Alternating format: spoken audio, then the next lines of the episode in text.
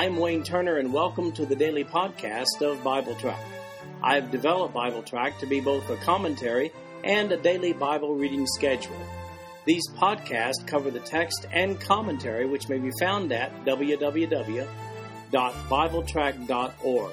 So, for those who have a busy schedule but do have time to listen to the Bible being read, this podcast is for you. At the end of one year, you will have gone completely through the Bible. Today we're reading Ezra chapter 7 through 10. This is the New King James Version of the podcast. The King James Version is also available. In chapter 7, we're reading about Ezra who comes to town. Verse 1 Now, after these things, in the region of Artaxerxes, king of Persia, Ezra the son of Seraiah, the son of Azariah, the son of Hilkiah, the son of Shallum, the son of Zadok, the son of Ahitub, the son of Amariah, the son of Azariah, the son of Meraioth, the son of Zerahiah, the son of Uzziah, the son of Bukki, the son of Abishua, the son of Phinehas, the son of Eleazar, the son of Aaron, the chief priest. This Ezra came up from Babylon, and he was a skilled scribe in the law of Moses, which the Lord God of Israel had given. The king granted him all his requests according to the hand of the Lord his God upon him. Some of the children of Israel, the priests, the Levites, the singers, the gatekeepers, and the Nethinim, came up to Jerusalem in the seventh year of King Artaxerxes. And Ezra came to Jerusalem in the fifth month, which was in the seventh year of the king. On the first day of the month he began his journey from Babylon, and on the first day of the fifth month he came to Jerusalem, according to the good hand of his God upon him. For Ezra had prepared his heart to seek the law of the Lord and do it, and to teach statutes and ordinances in Israel. This is a copy of the letter that King Artaxerxes gave Ezra the priest, the scribe, expert in the words of the commandments of the Lord, and of his statutes to Israel. Artaxerxes, king of kings, to Ezra the priest, a scribe of the law of the God of heaven, perfect peace, and so forth. I issue a decree that all those of the people of Israel, and the priests and Levites in my realm, who volunteer to go up to Jerusalem may go with you. And whereas you are being sent by the king and his seven counselors to inquire concerning Judah and Jerusalem with regard to the law of your God which is in your hand. And whereas you are to carry the silver and gold which the king and his counselors have freely offered to the God of Israel, whose dwelling is in Jerusalem, and whereas all the silver and gold that you find in all the province of Babylon, along with the freewill offering of the people and the priest, are to be freely offered for the house of their God in Jerusalem. Now therefore be careful to buy with this money bulls, rams, and lambs with their grain offerings and their drink offerings, and offer them on the altar of the house of your God in Jerusalem. And whatever seems good to you and your brethren to do with the rest of the silver and the gold, do it according to the will of your God. Also, the articles that are given to you for the service of the house of your God, deliver in full before the God of Jerusalem. And whatever more may be needed for the house of your God, which you may have occasion to provide, pay for it from the king's treasury.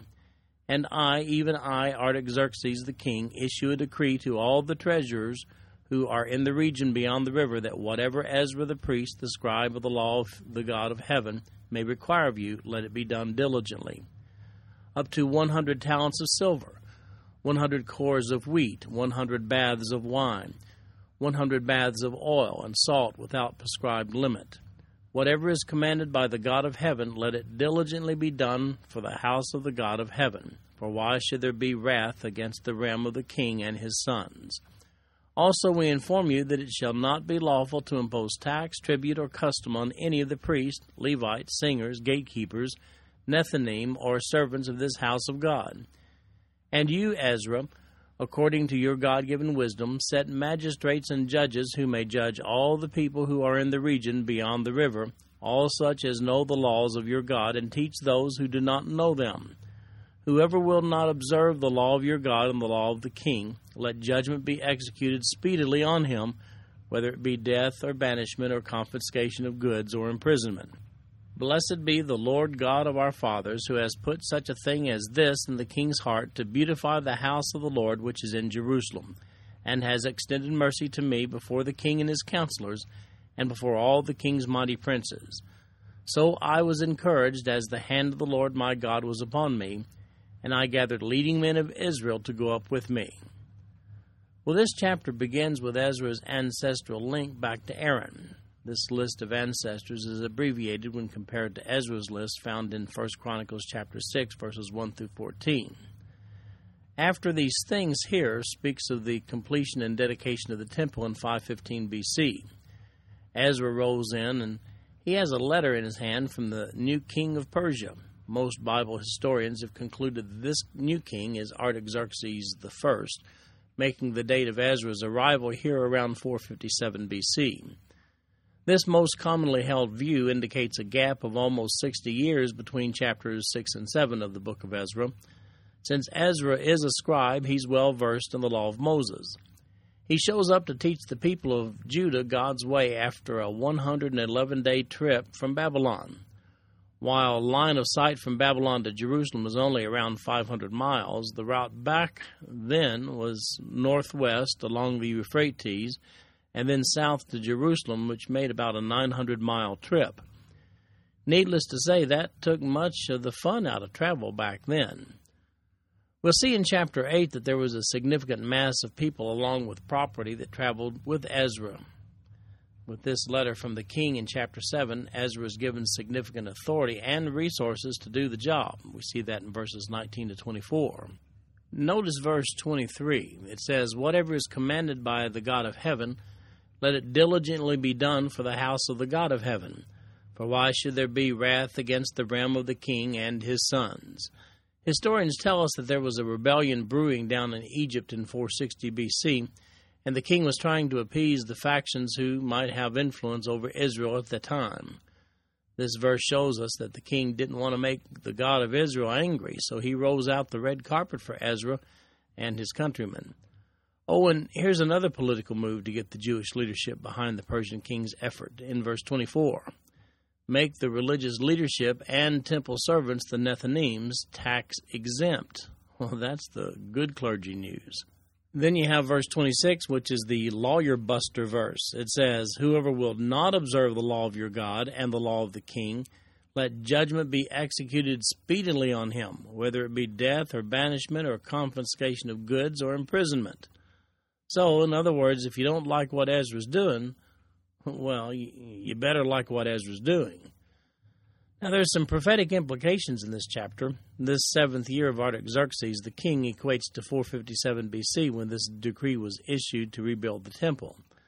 This is likely the beginning of the countdown to the Messiah as specified by Daniel in Daniel chapter 9, verses 24 through 27. Go read the commentary on that chapter to understand the significance of the decree that was issued here. So, who are these folks who returned? We read the list beginning in chapter 8 of Ezra, verse 1. These are the heads of their fathers' houses, and this is the genealogy of those who went up with me from Babylon in the reign of King Artaxerxes. Of the sons of Phinehas, Gershom, of the sons of Ithamar, Daniel, of the sons of David, Hattush, of the sons of Shechaniah, of the sons of Parosh, Zechariah, and registered with him were 150 males. Of the sons of Pahath Moab, Eliahoenai, the son of Zariah, and with him two hundred males. Of the sons of Shechaniah, Ben Jahaziel, and with him three hundred males. Of the sons of Adin, Ebed, the son of Jonathan, and with him fifty males. Of the sons of Elam, Jeshaiah, the son of Athaliah, and with him seventy males. Of the sons of Shephatiah, Zebadiah, the son of Michael, and with him eighty males. Of the sons of Joab, Obadiah, the son of Jehiel, and with him two hundred and eighteen males. Of the sons of Shelomith, Ben Josiphiah, and with him one hundred and sixty males. Of the sons of Bebai, Zechariah the son of Bebai, with him twenty eight males. Of the sons of Azgad, Johanan the son of Hakkatan, and with him one hundred and ten males. Of the last sons of Adonikam, whose names are these, Eliphelet, Jeiel, and Shemaiah, and with them sixty males. Also of the sons of Bigvai, Uthai, and Zabad, and with them seventy males. Now I gathered them by the river that flows to Ahava, and we camped there three days. And I looked among the people and the priest, and found none of the sons of Levi there. Then I sent for Eliezer, Ariel, Shemaiah, El Nathan, Jarib, El Nathan, Nathan, Zechariah, and Meshullam, leaders also for Joiarib, and Elnathan, men of understanding, and I gave them a command for Iddo, the chief man at the place Casiphia, that they should bring us servants for the house of our God. Then, by the good hand of our God upon us, they brought us a man of understanding of the sons of Mahli, the sons of Levi, the sons of Israel, namely Sherebiah, and his sons and brothers, eighteen men. And Hashabiah, and with him Jeshaiah, of the sons of Merari, his brothers and their sons, twenty men. Also the Nethinim, whom David and the leaders had appointed for the service of the Levites, two hundred and twenty Nethinim. All of them were designated by name. Then I proclaimed the fast there at the river of Ahava, that we might humble ourselves before our God to seek from him the right way for us and our little ones and all our possessions. For I was ashamed to request of the king an escort of soldiers and horsemen to help us against the enemy on the road, because we had spoken to the king, saying, The hand of our God is upon all those for good who seek him but his power and his wrath are against all those who forsake him. So we fasted and entreated our God for this, and he answered our prayer. Now, the most exciting part of the reading genealogies. Well, these are the people who left Babylon with Ezra. They're listed here according to their ancestry. We'll need some certified Levites, and we have them in verses 15 through 20. Then for the fasting and prayer in verses 21 through 23 before Ezra and his large company actually head for Jerusalem. Why is that? Well, verse 22 explains For I was ashamed to request of the king an escort of soldiers and horsemen to help us against the enemy on the road, because we had spoken to the king, saying, The hand of our God is upon all those for good who seek him, but his power and his wrath are against all those who forsake him. Ezra had declined to ask the king for protection since the king had such great respect for the protecting hand of Ezra's God. And this fast just seemed like a good way to get right with God and call upon Him to protect their journey before they leave. Three days' worth of fasting and prayer. In verses 24 through 36, we see that some guards are needed. Verse 24. And I separated twelve of the leaders of the priests, Sherebiah, Hashabiah, and ten of their brethren with them, and weighed out to them the silver, the gold, and the articles, the offering for the house of our God, which the king and his counselors and his princes and all Israel who were present had offered. I weighed into their hands six hundred and fifty talents of silver, silver articles weighing one hundred talents, one hundred talents of gold, twenty gold basins worth a thousand drachmas, and two vessels of fine polished bronze, precious as gold. And I said to them, you are holy to the Lord, the articles are holy also, and the silver and the gold are a freewill offering to the Lord God of your fathers. Watch and keep them until you weigh them before the leaders of the priests and the Levites and heads of the fathers' houses of Israel in Jerusalem in the chambers of the house of the Lord. So the priests and the Levites received the silver and the gold and the articles by weight to bring them to Jerusalem to the house of our God.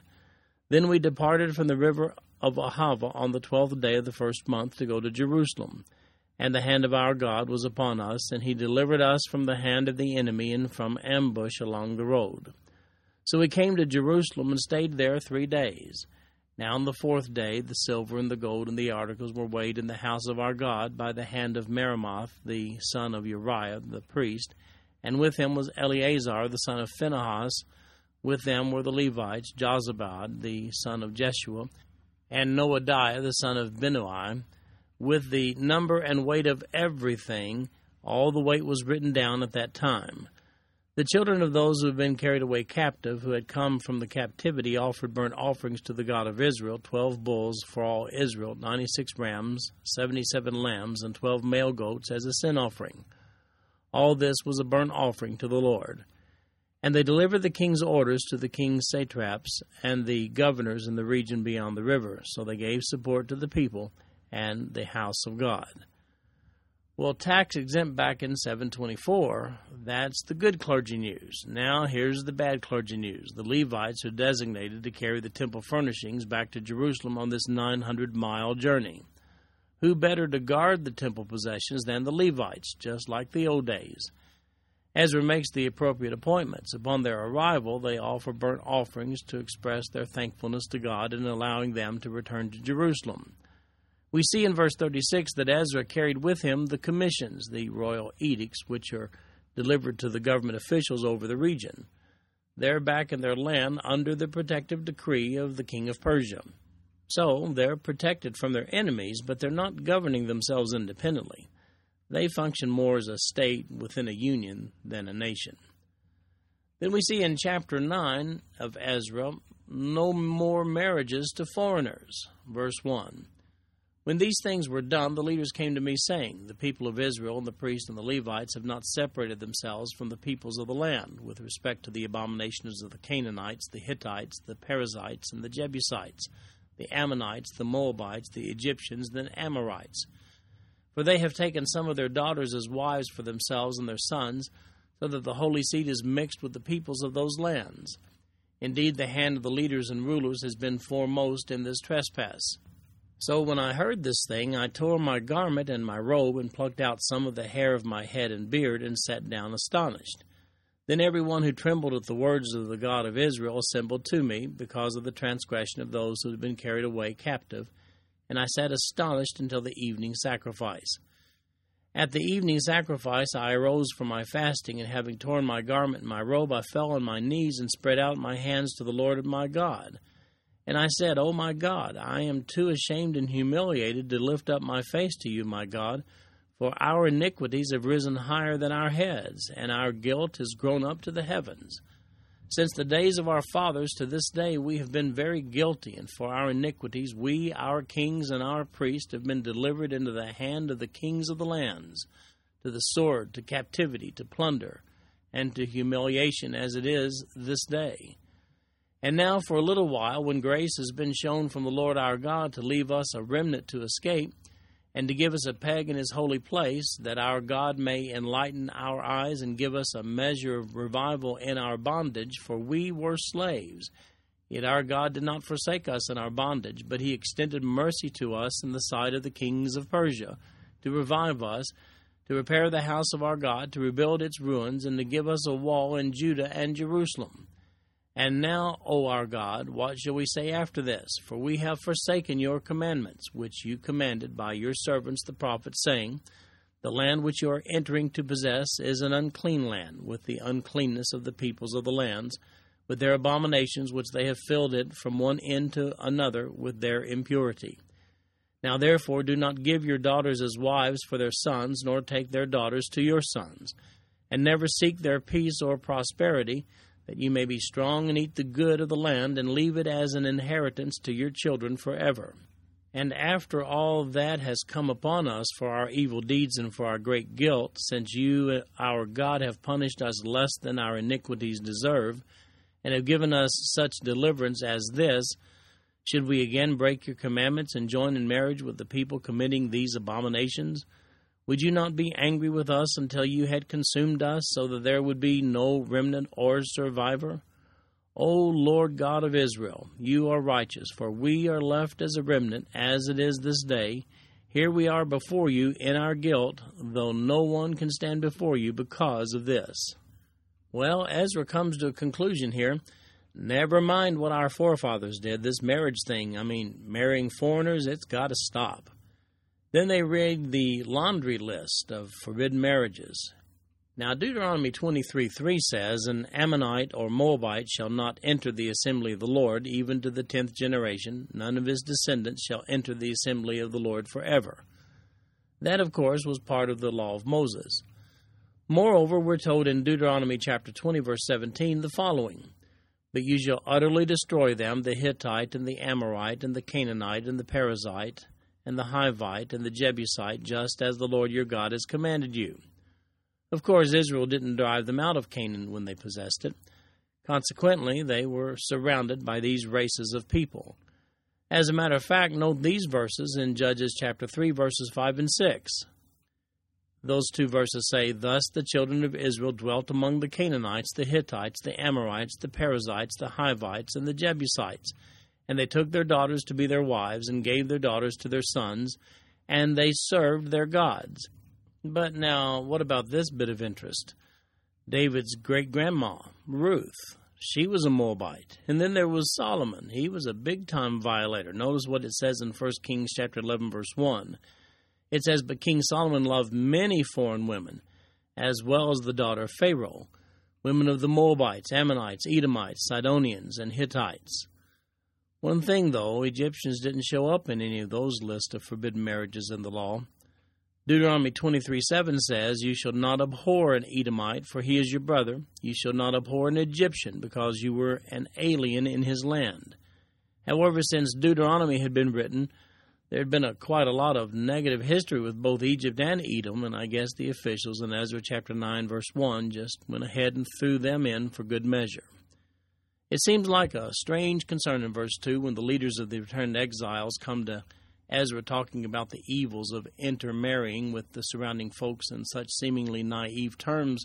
Here's what they say So that the holy seed have mingled themselves with the people of those lands. And what about Ezra's reaction to this report in verse 3? So when I heard this thing, he says, I tore my garment and my robe and plucked out some of the hair of my head and beard and sat down astonished. Ouch! Plucking out your beard, that's got to hurt. But here's the point.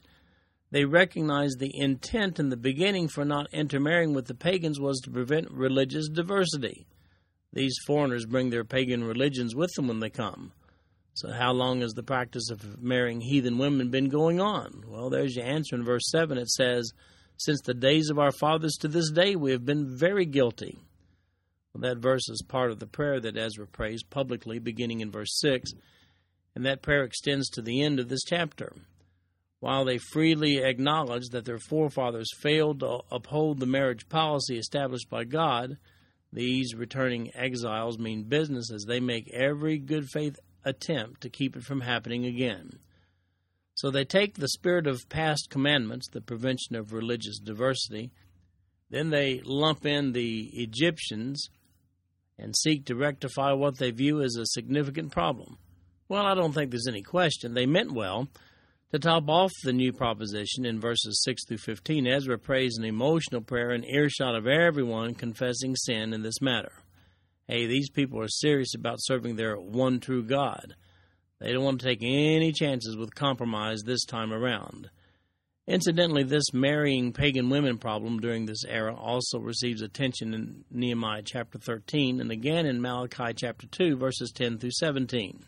In Ezra chapter 10, we see that some of these wives must go. Verse 1 Now, while Ezra was praying and while he was confessing, weeping, and bowing down before the house of God, a very large assembly of men, women, and children gathered to him from Israel, for the people wept bitterly. And Shechaniah, the son of Jehiel, one of the sons of Elam, spoke up and said to Ezra, We have trespassed against our God and have taken pagan wives from the peoples of the land. Yet now there is hope in Israel in spite of this. Now, therefore, let us make a covenant with our God to put away all these wives and those who have been born to them according to the advice of my master and of those who tremble at the commandment of our God, and let it be done according to the law. Arise, for this matter is your responsibility. We also are with you. Be of good courage and do it. Then Ezra arose and made the leaders of the priests, the Levites, and all Israel swear an oath that they would do according to this word. So they swore an oath. Then Ezra rose up from before the house of God and went into the chamber of Jehohanan, the son of Eliashib, and when he came there, he ate no bread and drank no water, for he mourned because of the guilt of those from the captivity. And they issued a proclamation throughout Judah and Jerusalem to all the descendants of the captivity that they must gather at Jerusalem, and that whoever would not come within three days according to the instructions of the leaders and elders, all his property would be confiscated, and he himself would be separated from the assembly of those from the captivity. So all the men of Judah and Benjamin gathered at Jerusalem within three days. It was the ninth month on the twentieth of the month, and all the people sat in the open square of the house of God, trembling because of this matter and because of heavy rain. Then Ezra the priest stood up and said to them, You have transgressed and have taken pagan wives, adding to the guilt of Israel. Now therefore make confession to the Lord God of your fathers, and do his will, separate yourselves from the peoples of the land and from the pagan wives. Then all the assembly answered and said with a loud voice, Yes, as you have said, so we must do. But there are many people. It is the season for heavy rain, and we are not able to stand outside, nor is this the work of one or two days, for there are many of us who have transgressed in this matter. Please let the leaders of our entire assembly stand, and let all those in our cities who have taken pagan wives come at appointed times, together with the elders and judges of their cities, until the fierce wrath of our God is turned away from us in this matter. Only Jonathan, the son of Asahel, and Jahaziah, the son of Tikvah, opposed this, and Meshullam and Shabbethai, the Levite, gave them support. Then the descendants of the captivity did so, and Ezra the priest, with certain heads of the fathers' households, were set apart by the fathers' households, each of them by name, and they sat down on the first day of the tenth month to examine the matter. By the first day of the first month they finished questioning all the men who had taken pagan wives. Well, are you a violator of the marriage policy or not? They set up a committee to examine the question of inappropriate marriages. It took several weeks to go through all the families of the exile, but they stuck with it until the task was finished. And why did they do this? Well, look at verse 4 of chapter 10. It says, Please let the leaders of our entire assembly stand, and let all those in our cities who have taken pagan wives come at appointed times, together with the elders and judges of their cities until the fierce wrath of our God is turned away from us in this matter. They felt that these men who had intermarried would result in the wrath of God upon them, in other words, a shortfall of rain, verse 13. And according to verse 17, the task of ridding these men of their foreign wives took about three months to accomplish. So in chapter 10, verses 18 to 44, we get a list of the violators. Verse 18. And among the sons of the priest who had taken pagan wives, the following were found of the sons of Jeshua, the son of Jozadak, and his brothers, Maaseiah, Eleazar, Jarib, and Gedaliah. And they gave their promise that they would put away their wives, and being guilty, they presented a ram of the flock as their trespass offering. Also the sons of Immer, Hanani, and Zebadiah, of the sons of Harim, Maaseiah, Elijah, Shemaiah, Jehiel, and Uzziah. Of the sons of Pashhur, Elioenai, Maaseiah, Ishmael, Nethanel, Jozabad, and Elisah. Also the Levites, Jozabad, Shimei, Kelaiah, the same as Kelita, Pethahiah, Judah, and Eliezer. Also the singers, Eliashib, and of the gatekeepers, Shallum, Telem, and Uri. And others of Israel, the sons of Parosh, Ramiah, Josiah, Malchiah, Mijamin, Eleazar, Malchijah, and Benaiah. Of the sons of Elam, Mattaniah, Zechariah, Jehiel, Abdi, Jeremoth, and Deliah. Of the sons of Zattu, Elioenai, Eliashib, Mattaniah, Jeremoth, Zabad, and Aziza. Of the sons of Bebai, Jehohanan, Hananiah, Zabbai, and Athlai. Of the sons of Bani, Meshullam, Malluch, Adaiah, Jashub, Sheal, and Ramoth. Of the sons of Pahath Moab, Adnah, Chelal, Benaiah, Maaseiah, Mattaniah, Bezalel, Binnui, and Manasseh. Of the sons of Harim, Eleazar, Ishijah, Malchijah, Shemaiah, Shimeon, Benjamin, Malluch, Shemariah, of the sons of Hashum, Mattenai, Mattattah, Zabad, Eliphelet, Jeremiah, Manasseh, and Shimei.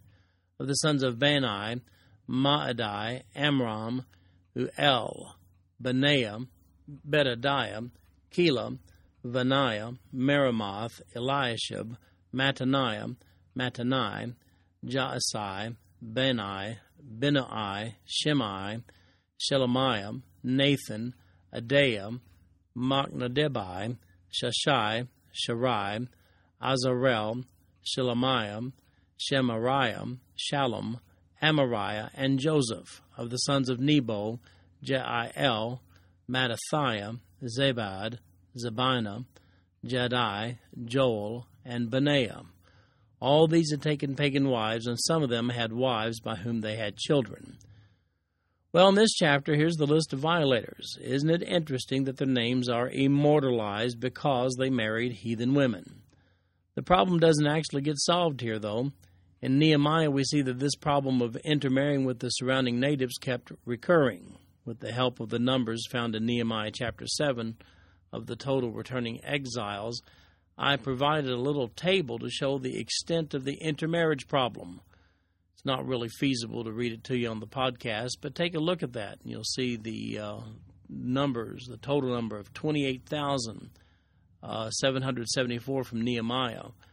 Uh, those intermarried from Ezra chapter 10 totaled uh, 111, and that leaves a percentage of 0.4% of, of uh, marriages that they considered illegal.